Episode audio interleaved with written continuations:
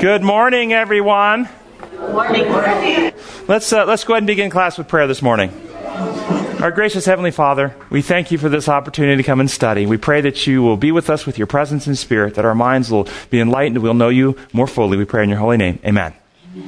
And we are doing lesson number three in our quarterly, Jesus Wept, the Bible and Human Emotions.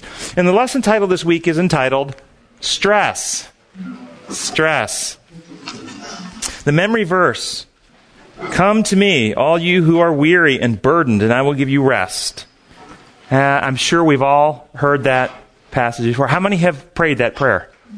Besides anybody besides me? I have. Yeah, sure. Question: What is stress? Fear. Fear can be stress. Uh, the, the first paragraph in our lesson says stress touches everyone. Demands at work, family crisis, guilt, uncertainty about the future, dissatisfaction with the past, these are all hard enough. All this, along with the general events of life, can put enough pressure on people that it affects their physical and mental health. Researchers, Thomas Holmes and Richard Rahe, uh, developed the Social Readjustment Rating Scale, which lists life events which correspond with corresponding stress values for each. The death of a spouse is 100. Personal injury or illness, 53. Change in residence, 20. Uh, a person accumulating 200 or more points at any given time runs a 50% chance of becoming ill. Someone accruing 300 or more points will reach a point of crisis. Moderate amounts of stress are necessary to increase performance, but beyond a point, stress becomes a health hazard. Thoughts? Any questions? Yes? And that sounds like if you're a Christian, you're going to suffer the same as if you weren't because of the points. Yeah. Is that true? Uh, not necessarily, but uh, yes, we, we are we're in the world, uh, but we're not of it. So we can have, and I think as we go through, we're going to discover we can have some things that make us more resilient, that make us less vulnerable to the stressors of life, but yet we still face the same stressors. So do we? You know, the Bible may talk about the armor of Christ. When the fiery darts come, the stressors of life come. Do we have armor that of a spiritual nature, of a mental, psychological nature that makes us more resilient? Um, well, let's let's explore and see if we do.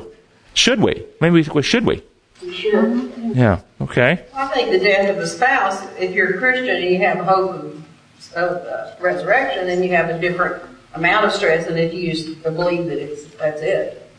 So, yes, and there's no question. I have patients who've lost loved ones. Now, if you have hope of resurrection, does that still mean there's no stress in dealing with the death of a loved one? Still stress. Yeah, still stress. Absolutely, because there's lots of adjustment to do. Yeah. There's fear involved. Fear involved, she says. Selfishness. What will happen to me? What will happen to me?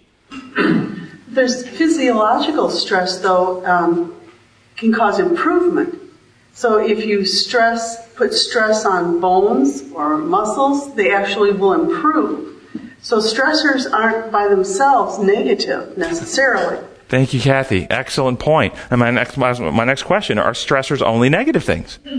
Or can positive things, and there's a place, for instance, you're talking physical stress, exercising muscle with weight and so forth is a stress that, that causes a breakdown on the muscle, and then the rebuilding causes it to rebuild a little bit stronger than it was before. So this is how we build our strength by stressing or exercising um, ourselves. But we can over-exercise to the point that it becomes damaging, right? So if it's too much, and so how about mental stress? Well, studying is a form of mental stress, isn't it? We're taxing ourselves to push ourselves beyond our current uh, uh, level. When you build a bridge, it has to be able to withstand stress. Yes, and we think about planning a wedding. Can planning a wedding be stressful? Seeing your physician stressful. His blood pressure goes up. Pardon? Seeing a physician. Take a blood pressure test. Seeing your physician. For some people, it sure does. No question about it. Yeah, that's right. Can performing at a concert, uh, you're a concert performer, can that be stressful? Yes. Mm-hmm. First day on a new job that you've been looking forward to, applied for, got hired for. First day be stressful. So positive things can also be stressful. So the question that I want us to explore here, and, and, maybe we'll do it through a case study, is how do we apply the invitation of Christ, come unto me, all ye that labor and are heavy laden, and I will give you rest, in a real life situation. And as I present this situation to you, I want you to think, what might you experience if you were the parent in the situation? What might you experience if you were the child in this situation? How might you apply Christ's invitation to come to him if you're in this situation? Jenny was out of control.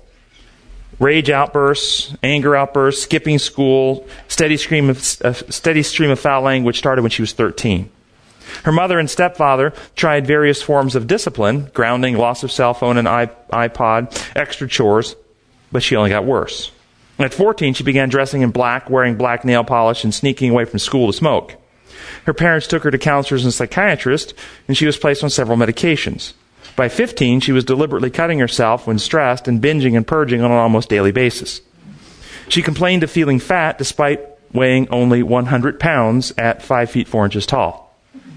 She reported anxiety, emptiness, moodiness, irritability. Um, she felt overwhelmed at the slightest stressor. She would either binge and purge or would cut herself when stressed in order to relieve the tension. And she was out of control and was getting worse fast. Jenny was, was beautiful with uh, dark hair and brilliant green eyes, sparkled kind of a little golden hue, but radiated a very deep, almost primal pain. She mostly avoided direct eye contact with me and hang, hanging her head, uh, holding her arms around her shins, pulling her sh- knees up to her chest. She was frightened when I met her, but not of me but from the emotional storm raging inside her. She was terrified that she could not be helped. She was worried she would never find peace. She complained of chronic feelings of worthlessness. Do you think Jenny's parents were stressed? Yeah. Was Jenny stressed? Yes. What would happen in this situation if they came to see you and you quoted them our memory verse? Come unto me, all you labor and are heavy laden, and I will give you rest. How do we apply? Now, the, the Christ's invitation is true for them, isn't it true for them? But what does it look like? But what does it look like? Yes, what does it look like? How do we apply that? What does it mean to come to Jesus with our with our stressors, with our labors, with our burdens? What could Jenny do in this situation to actually come to Jesus and experience his peace? Have any of you ever felt worthless or empty or no good? or struggled with low self esteem or lack of confidence or felt unloved or like no one cares. Like Jenny felt. And I'm going to tell you a couple of truths that I told Jenny. Number one, you're not alone. And number two, feelings can lie. Very important to recognize feelings can lie. James chapter 1 tells us no one should say God tempts. God doesn't tempt anyone. Each one of us are tempted when we're drug away and enticed by our own evil desires or feelings. And John 8:32 tells us the truth will set you free. See, we have power over what we believe. You guys can change your beliefs, right? You have power over what you believe, but what you believe has power over you. We can hypnotize ourselves. I want you to think that through. We have power over what we believe, but what we choose to believe will hold power over us.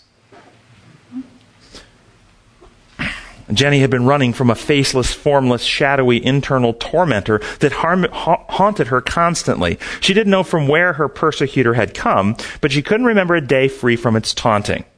She heard the brutal thoughts echoing in her mind.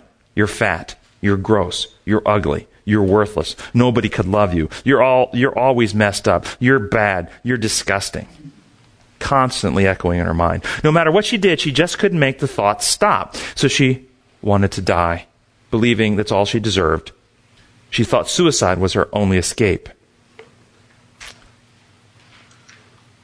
What would you say to Jenny?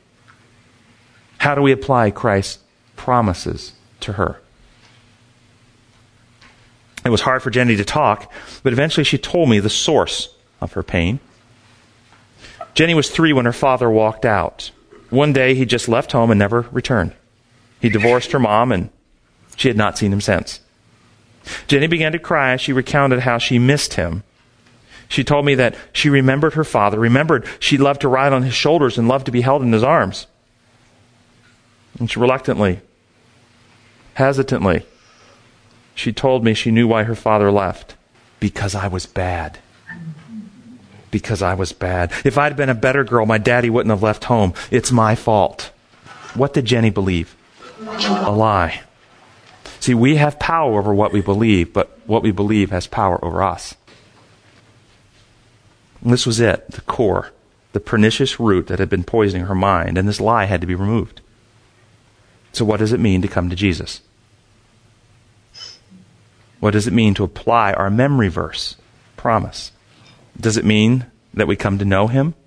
Does it mean we come to appreciate His methods and principles and begin applying those principles to our life? What are, what are some of Satan's weapons? He's the father of lies. And what do we receive when we come to Jesus that, that enables us to, to destroy those weapons of Satan? Truth. Truth. Now I'm going to tell you, because I know some of you have been hurt as well, what I told Jenny that we cannot change history. We can't go back and change anything that's happened in the past. History is history. We can't change it. But we can reevaluate and change the conclusions we've drawn about history and replace distorted conclusions with more honest and truth based ones. Jesus said, From the abundance of the heart, the mouth speaks. The good man brings forth good out of the good stored up in him, and the evil man brings forth evil out of the evil stored up in him. What does this mean? Is it true, first off? Do you believe that's true? What does it mean? What did Jenny believe about her daddy leaving? That it was her fault, that she was bad. Yes. How, how did Jenny file that away? As if she's defective. There's something wrong with her. I want you to imagine you look out in the parking lot and there's a 40 year old man cursing at a five year old little girl. He's calling her every foul name you've ever heard. As you look out and watch that, do you think, oh, what a horrible little girl? Is that what you think? No, you think, hey, that man's got problems. That man has got problems. What does the, who do we learn about from his behavior? Do we learn about the character of the little girl or the character of the man? Character of the man. What's the little girl walk away feeling like? Worthless. Is, is she worthless? Is she horrible? Is she no good? No. This is what happens, especially, it happens to all of us. Even as adults, we still fall into this trap. But unavoidably, children always fall into this trap. When children are mistreated, they always internalize it as something is wrong with them. So, first thing Jenny had to do is she had to reevaluate what it meant. What it meant. She had done what all children do, and that is she had taken and blamed herself for the shortcomings of her father. In the aftermath of her father leaving, Jen, Jenny felt abandoned, alone, empty, and rejected. At age three, her mind struggled to make sense of her father's departure. If I'd been a good girl, if I'd picked up my toys, Daddy wouldn't have left. Her deep feelings of hurt and rejection, having been turned back on herself, grew into a very loathsome, loathsome self-image. She despised herself. She hated herself. She thought everyone else did as well. I mean, after all, she drove her daddy away. Who could like her? The echoes of her disapproval, her own disapproval, her own castigation, her own constant self criticism were what was oppressing her. That mysterious tormentor turned out to be her own hurt feelings and distorted self image. And as she grew older, it actually only got worse. Her mind filtered reality. When someone would compliment her, or commend her, or show her appreciation, she would discount it, the affirm- affirmation in her mind, and say, Oh, if they really knew me, they wouldn't say that. Mm-hmm. If they really knew what I was like, they wouldn't want to be around me either. But whenever someone was critical, cruel, unkind, she held on to those experiences as proof that she was bad and replayed them like a video player over and over again in her mind. No matter where she went or what she did, she never got away from the tormentor because the tormentor lived within. She feared that letting people get too close or fear that they would see the horrible person that she was on the inside the way she saw herself and therefore reject her. So she acted out, instigated conflicts, criticized, disobeyed, hostile. Whenever, whenever anyone tried to get close, was kind. If it got too close, she would act out to push them away. And this was what was happening while all this rebellion and stuff going on. Jenny reported that um, in the middle of a binge, she would feel a sense of relief while she was binging, feeling of comfort and emotional soothing. But almost immediately after the binge ended, she was deluged with guilt and disgust and overwhelmed with feelings of fatness, which led her to purge. Now, why do you think Jenny binged? Was it for nutritional sustenance? Comfort. Comfort, she said. Yes, yes. And where does this come from? I'll tell you one of the sources for this. Um, every, anybody familiar with Pavlov's dogs? You know, Pavlov, the Russian um, behaviorist who did the experiment where he would feed the dogs, and when he fed them, he would ring a bell. Every time he fed them, he rang a bell. This is called classic conditioning. So the ringing of the bell became associated with eating of the food. And then after doing this for a while, he would ring the bell with no food anywhere around, and all the dogs would begin to salivate. Oh, would be salivate. Why? Because the bell was associated with the food, and it caused, without them, because dogs don't really think, just the sound of the bell would make them uh, anticipate food, and they start salivating. Classic conditioning. Well, in our when when an infant is being fed what else is happening simultaneously in almost all circumstances? They're being cuddled and they're being held and they're being rocked and they're being loved. So a lot of these young girls uh, find themselves in these situations where they feel unloved and unwanted and, and disconnected. When they binge while they're eating, it's like ringing the bell. Uh, instead of salivation, they feel a sense of comfort. They feel a sense of love. It's a deep unconscious association. But as soon as the binge is over, because it's not real love, it's not real emotional sustenance, it's not real nurturance, it's an illusion. Okay, it's like the dogs after the bell stops ringing, there's no food, their stomach's not full. Okay? So then they feel this sense of disgust and gross and they and they and they vomit. Why did Jenny think she was fat? Is a young lady at five foot four who weighs hundred pounds fat? No. No. Why did she think she was fat then? Because she felt fat and she believed what she felt. If she feels it, it must be true. Well, the question then is, why did she feel fat? Remember, James tells us that our feelings lead us into temptation. And I don't know if you know this or not, but I'll, I'll tell you this. Fe- one feeling can masquerade as another feeling. Did y'all know that?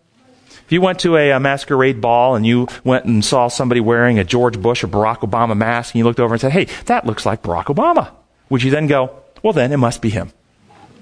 Or would you go, it looks like him, but I know it's not him? You see, one feeling when we feel this, in this particular case, this patient and many of my other patients with eating disorders feel fat. Objectively, are they fat? So it feels like fatness, but all of us know it's not fatness. There's no obesity here. It's not fatness. It has to be something else. The patient generally never knows this. We know it. You may feel it, but it's not it. It's got to be something else. So I have to teach them this. Hey, do you realize even though you're feeling fat, that feeling of fatness is like a mask. It's covering what's really behind it, something else. So tell me, what does it feel like to feel fat? And that they say, and this is what Jenny said, what does it feel like to feel fat? I asked her, I feel bad. I feel worthless. I feel gross. I feel ugly.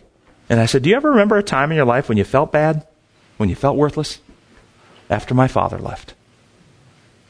And these feelings that came when daddy left, of feeling bad and feeling gross and feeling worthless, weren't processed at age three. They just got buried. And they just hung back there and hung back there. And, and she didn't know how to deal with them. And so what happens, is often does, is she put up a different feeling she could do something about. Hey, I can do something about my weight. I'll feel fat, because fat feels gross and ugly. And so she stopped eating in order to make the feelings go away. And as we uncovered the mask and we dealt with these other feelings instead, guess what?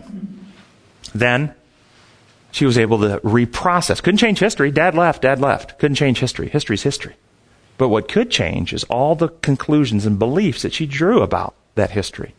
And she was able to reprocess that and make healthier conclusions about what it meant. And her binging stopped, and her anger stopped, and the acting out stopped, and she start, finally started to have some peace with herself. Because what we believe has power over us power to heal or power to destroy. We have to analyze those things we believe and where they come from. So, back to our question. In this case, what does it mean to come to Jesus and his promise? To know the truth. You will know the truth, and the truth will set you free. Coming to Jesus is more than simply every night having prayer and claiming a Bible promise. It's way more than that. It's actually applying to your life the truth. Because he is the truth. I am the way, the truth, and the light and, you, and, and, the life. And no one will come to the Father except through me. It's, it's actually applying to our lives the very way He's designed us to function, truthfully. Any questions about this? All right, we got some other stuff for the lessons. Go into Sunday's lesson. Did you find that helpful to go through that? Do you mind just like yes. Um, comment? Because I think that people, when they're criticized, if they have a good sense of what's true and what's not true about that criticism, they can sort out what applies and what doesn't apply instead of just feeling bad. And I would, I agree. That we, we experience. Well, let me take it to another level. I agree. Truth about the criticism, what applies and what doesn't apply. Truth, truth about the criticizer. Mm-hmm. Okay? Uh, what are their motives in giving me the criticism? Are they loving me and wanting to build me up and help me? Or are they trying to undermine me and hurt me? Uh, that truth needs to be incorporated too, doesn't it? Yes. Yeah. Yeah. So, all right, Sunday's lesson. Elijah, during the famine, was fed by ravens slash angels and then uh, sent to the widow, and oil and flour miraculously arrived every day and never ran dry. We're familiar with the story, yes? Yes. Was this a, we're talking about stress. Was this a stressful time? Yes. Yes. A stressful time for Elijah? Stressful time for the widow and her son? Um, why do you think the oil and flour appeared new every day? Why didn't God just perform a miracle to fill a pantry with three years' supply of oil and flour? And a refrigerator and preservatives to keep it from spoiling? They had to rely on God. Did the daily provision and put them in a place where it caused them to exercise every day their trust in God? Yes. So was God trying to increase their stress by having it run out every day? I mean, let's glass half full, glass half empty. Oh no, we're out, every day we're out of flour and oil. We're out of flour and oil every day. Oh, we're out again. Could you see it that way? Well, that's happened every day, wasn't it? Every day we're out. But guess what? Every morning we got more. So, glass half full, glass half empty. Was it God trying to stress them to help them, uh, or trying to help them grow in their confidence and trust in Him?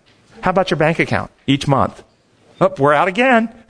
all the money's gone. All the bills have been paid, but the, money's gone. We're, we're empty again. Is this how we see it each month? Or do we see each month, hey, somehow the Lord's providing. Somehow the Lord provides. Yeah. The lesson uh, notes that despite Elijah's successes, he had stress. Let's talk about some of the stress that Elijah had in his life. Would it be stressful to go in front of a royal court and confront the king to his face? Even if you're the prophet. Yeah. Would it be stressful to confront 450 prophets of Baal in an open public contest? Yes. Would it be stressful to live as a fugitive? Would it be stressful to have the majority of your church members think you're a heretic and a troublemaker? Would it be stressful to have the religious leaders in your community call you divisive? Did Elijah have these problems? Would it be stressful to have your church members refuse to worship with you? Did Elijah have all these problems? He did, didn't he? Yeah. Do we ever experience stress along these lines? Does the Bible, Bible prophecy tell us we will one day experience stress just like this, if not already?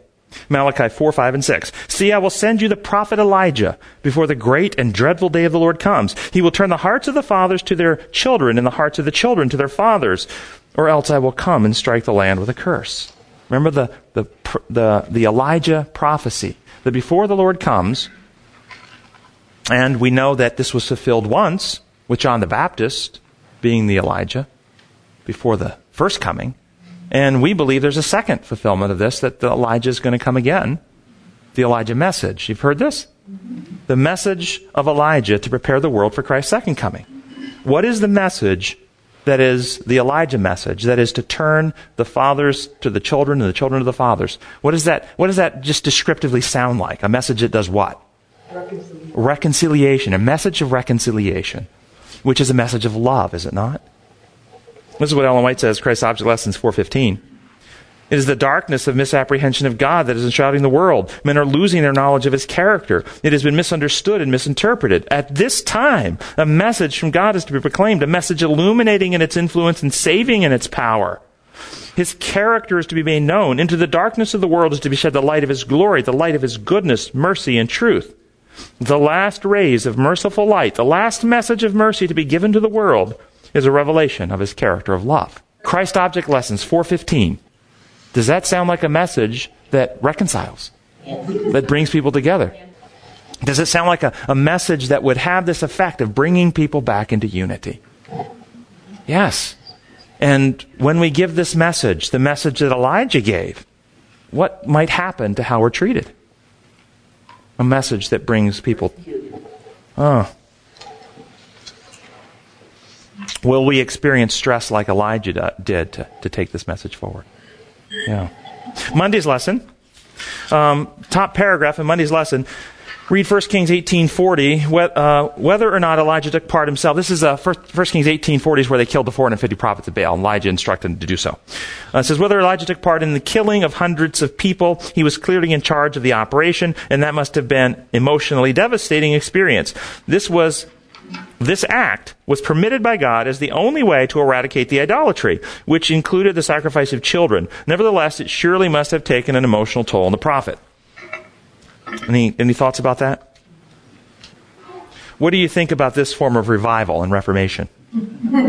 Should we conduct ourselves in a similar way? Have a have a, uh, a seminar here in Chattanooga, and uh, and we have a revival that uh, has two opposing views of God, and after a miracle, well, the one leader instructs the followers to kill the leaders of the other group here in Chattanooga. What do you think about this form of revival? How is doing such a thing different than some forms of Islam today? Does God need us to kill people who present the wrong view of Him? What impact does it have on the character to kill another human being? Does it cause a person to become more tender and compassionate? They're involved in killing 450 people? Or might it harden the heart? Would God prefer people to treat each other this way when we disagree over religious matters and practice a different religion? The lesson says this was the only way. What it says, the only way is what it says. Yeah. Was it the only way? Was it necessary for humans to kill? We have to think this through. The lesson wants us to take it at face value and not really reason or think. But let's reason and think. It says, the lesson says the act was permitted by God as the only way to eradicate idolatry. Did it eradicate idolatry? No. Whoa. First assumption. Okay? Did God know beforehand that killing the 450 prophets would not eradicate idolatry? Yeah. Well, did God even command it? We don't have a command, but most people assume since Elijah was the prophet, and uh, Ellen White uh, endorses the idea in her writings in Prophets and Kings that uh, it was, uh, you know, at God's direction that this happened. Um, but the question, for what purpose? For what purpose? Was it to eradicate idolatry? Well, it didn't eradicate idolatry, did it? And God would have known that beforehand. Uh, this is not going to eradicate idolatry, so it must have been a different purpose. What was another purpose? Yes. Possibly to save those who um, who weren't uh, mature enough yet to make a decision either way, and God has a plan, had a plan for their lives, so that they wouldn't get mixed up in that. Well, think I, so. So the influence of killing the 450 prophets of Baal, it would have influenced the people who were there at least. In what direction? What kind of influence would it have? Would it made them more likely to want to worship Baal that week? Fear. Less likely. Okay, showed God more powerful. Incited what, what emotion? Fear. Fear, yeah. And what happens if we worship? I worship God based on threat of punishment, threat of, I'll kill you if you don't do it my way. What happens to character? Sullen submission. This is Ellen White. Sullen submission breeds the character of a, of a rebel. Yeah. And what happened in Israel? Power, killed the prophets of Baal. Idolatry was not eradicated. At some point after some more demonstrations of power, eventually Israel stopped worshiping Baal. Right? And they kept the rule book. They followed the, the list of requirements. They were, they even made a whole bunch of other ones, 450 Sabbath rules to make sure we keep all the rules from now on. And so from the external appearances, when Christ came, we finally got a, a group of people doing the blueprint following the rules, doing the, doing the script. And what did it show? Friends of God if you, if you keep the rules, right? Or did it maybe show something else? Rather than demonstrating God's methods, is it perhaps demonstrating what? thought they were friends of God, right? I mean, they had that perspective that they were friends of God. I mean, that's the community that we kind of live in. They thought they were friends of God, people that were the religious leaders of the day. Were they? No, but they thought they were. Maybe. You don't think they did? I I'm not sure that they even thought they were.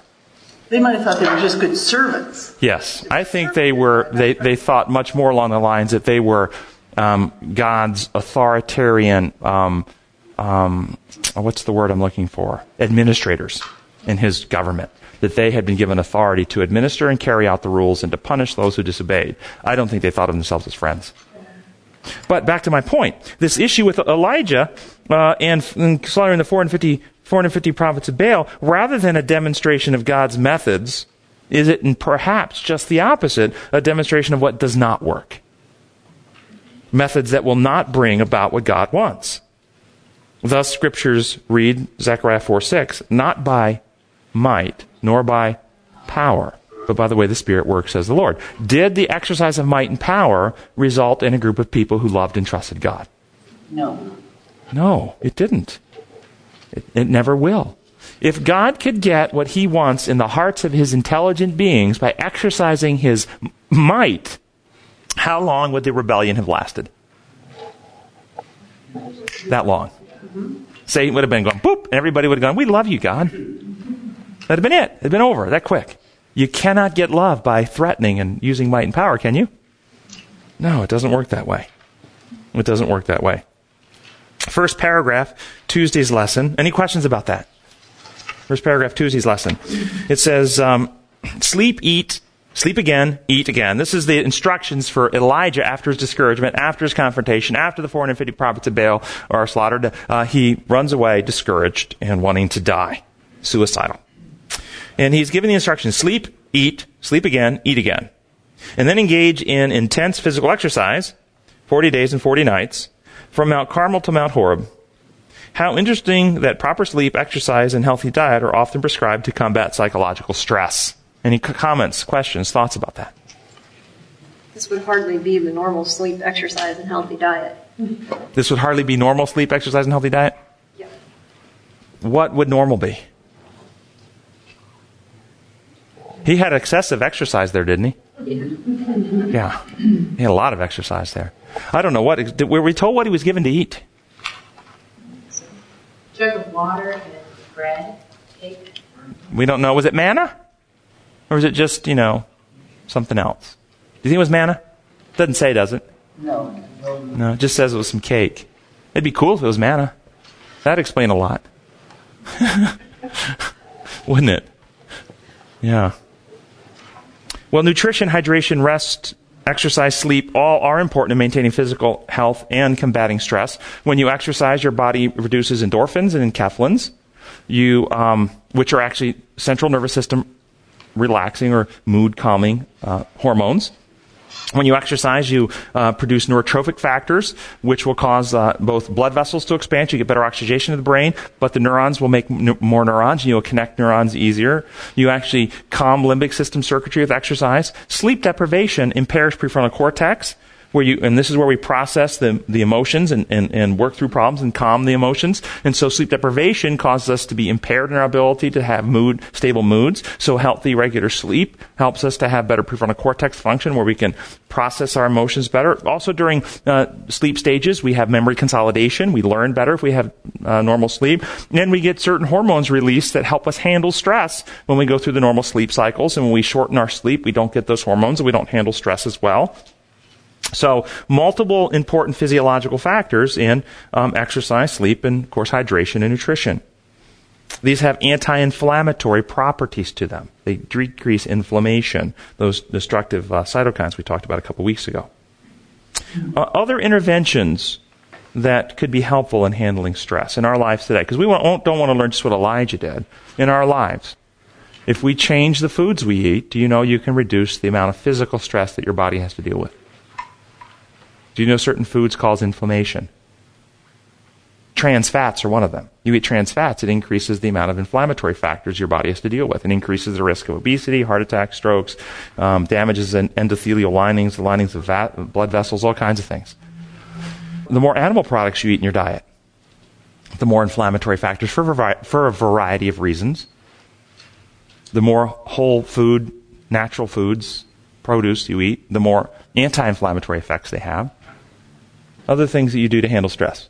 Eat right, sleep, exercise. What else? A schedule. I, in my studies, I found that people live longer and, and are healthier who have developed habits that are on a schedule. So, And you know, that, there's actually a lot of truth in what you're saying there. Routine. Having a routine gives predictability to life, so we don't have to actually stress about what am I going to do, where am I going to be, what, I, well, you know, this is one of the arguments that they give for, for some of the schools having uniforms.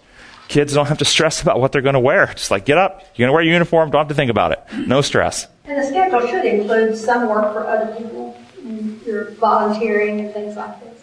Altruism. She just mentioned altruism giving of yourself to help others. Do you know that actually has an anti inflammatory effect?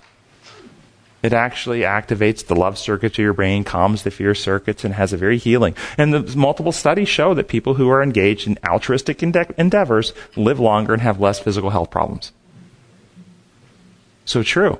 The law of love, law of the Lord. Yeah, revives the soul.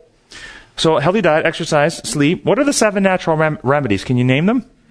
Sunshine. Fresh air and sunshine. Sunshine increases vitamin D, which we have a difficult time getting in the winter. Vitamin D is involved in anti um, uh, viral and other um, uh, uh, protecting your immune system, helping your immune system stay strong. This is why in the winter we're more subject to colds because we're more subject to viral infections because we're not getting enough vitamin D in the winter time. So sunshine, pardon? Water? Sunshine actually has an anti-cancer effect. Did you know that? When you get regular sunshine, kicking up the vitamin D and uh, the way it affects the skin and the immune system, it actually helps fight uh, cancer as long as it's not excessive sunshine, which will be damaging.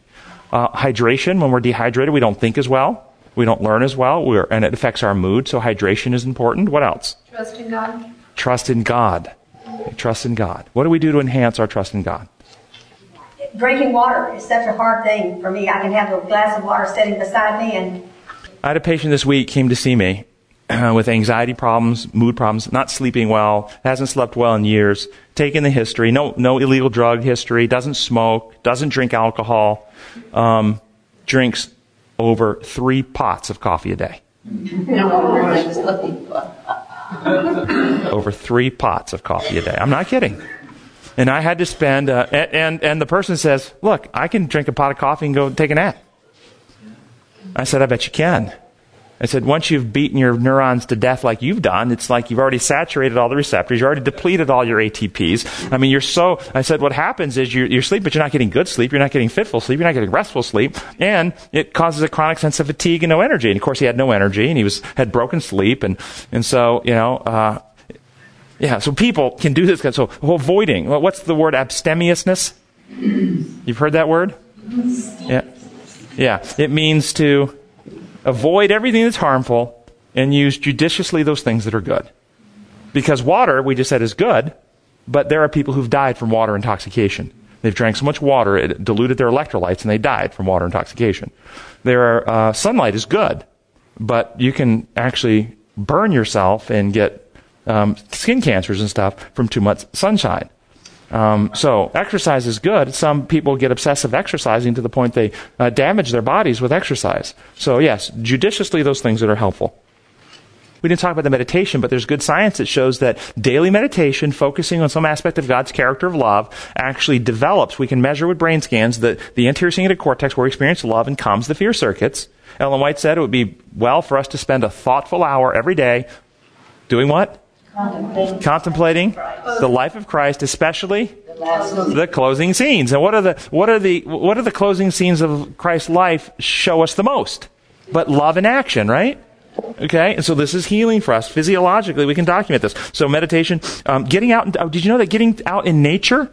Science shows that if you live near a park, if you live near a park, you have less risk of depression. The further away from the park you live, the higher your risk of depression. That would be city dwellers. Obviously, those of us who live in the country, it's, it's not talking you have to live near a park if you live in the country. It's talking city dwellers who live near like Central Park. The further away from Central Park, the higher the risk of depression. Isn't that interesting? Um, friendships. How about healthy relationships? Do healthy relationships and a confidant. There's studies show that children growing up in homes where they have a confidant, somebody they can talk to, have less mental health problems less drug abuse problems, less truancy problems, make better grades, and succeed at life better than those who don't have a confidant that they can talk to. So, all these things. Which of these do we need to do more in our life? Anybody want to come up and take note? What I tell my, my patients who have young kids, that mothers, mothers, especially with young children, need to take time away from their kids. Do you understand why a mother needs to have time away from her children? Just to think. Well, partly, but partly to not think.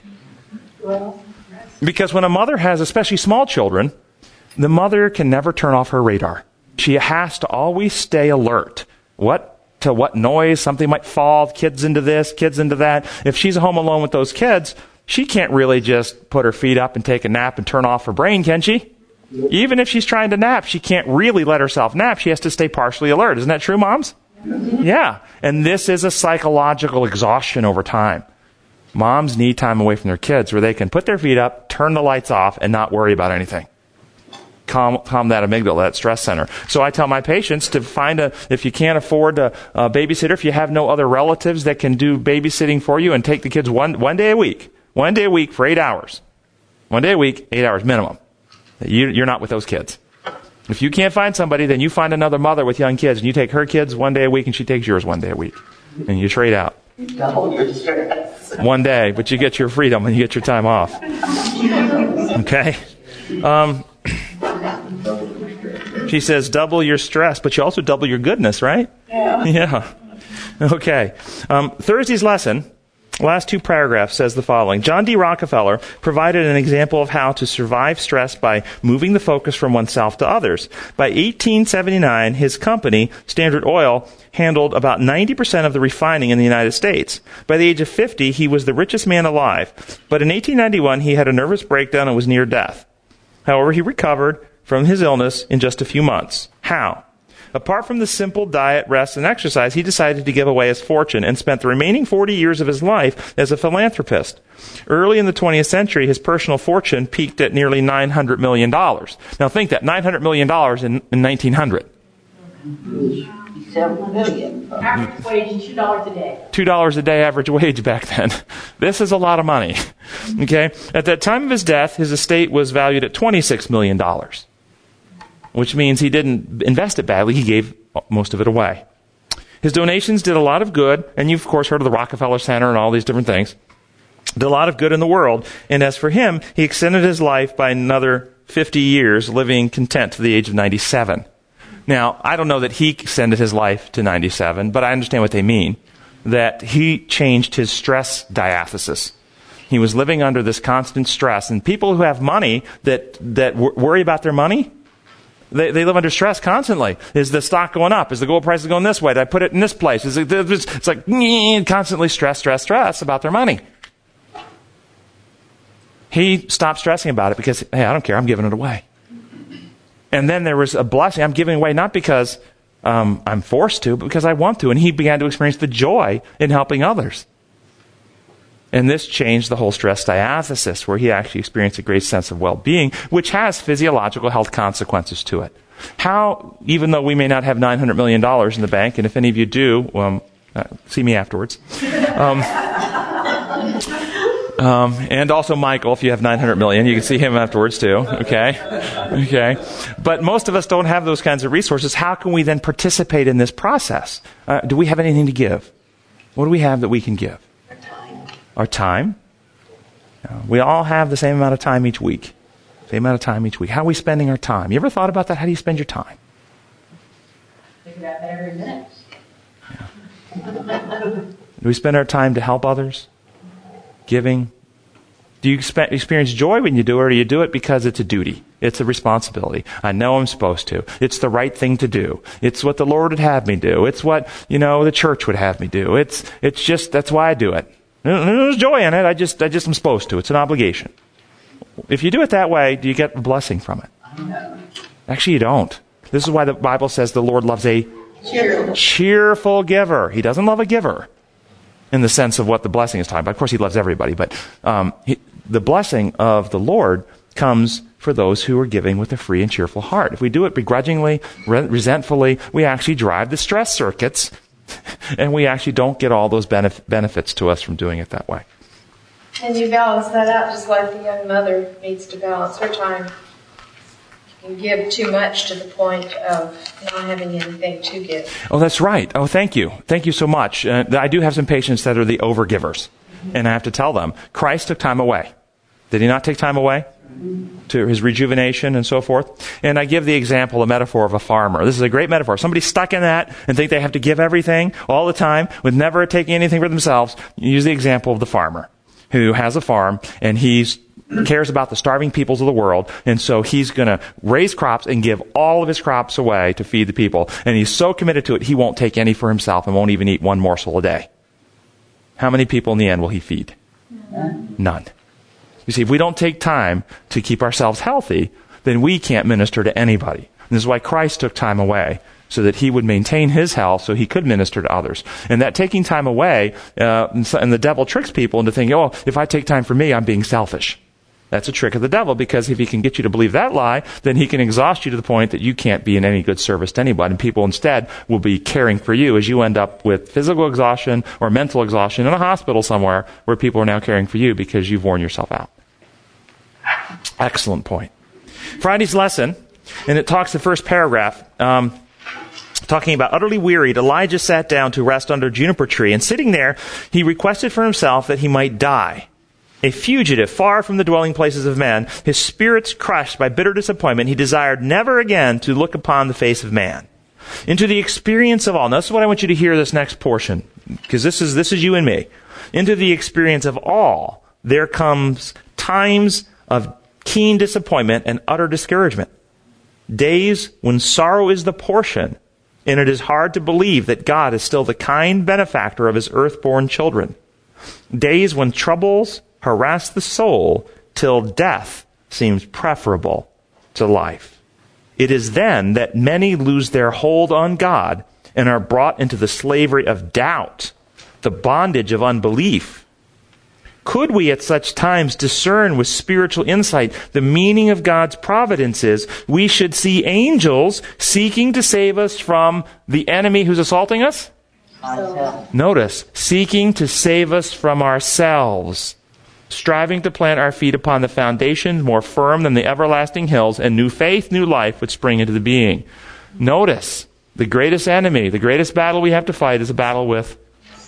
Notice that when times of discouragement come, who rises up in our thoughts that we start to think about the most? How could this happen to me? I don't deserve this. I've paid my tithe every week. I've done this. I've done that. I've helped them. I've done this. How, oh, how could this be? It's just not fair. Life isn't fair. I don't deserve to be treated this way. Have you, have you heard this? This is what, this is what fear and the ter- self rises up. Why is God doing this to me? Or, why is God doing it? Good. Another one. Why is God doing this to me? Yes. Lisa. Well, didn't Elijah kind of put himself in the situation he was in? Did he have to run? He chose to run. Exactly, same point, yes. So he didn't, he, he made himself discouraged and fearful. And he ran based on what, what, what was the motivator? Fear. Fear. After what he just went through, he heard that Jezebel put out a you know, death warrant for him, and he ran. And he ran. Now, I, am not going to judge him. I think we all would have been in a similar situation. The whole nation was after. The army is on the march with orders to kill him.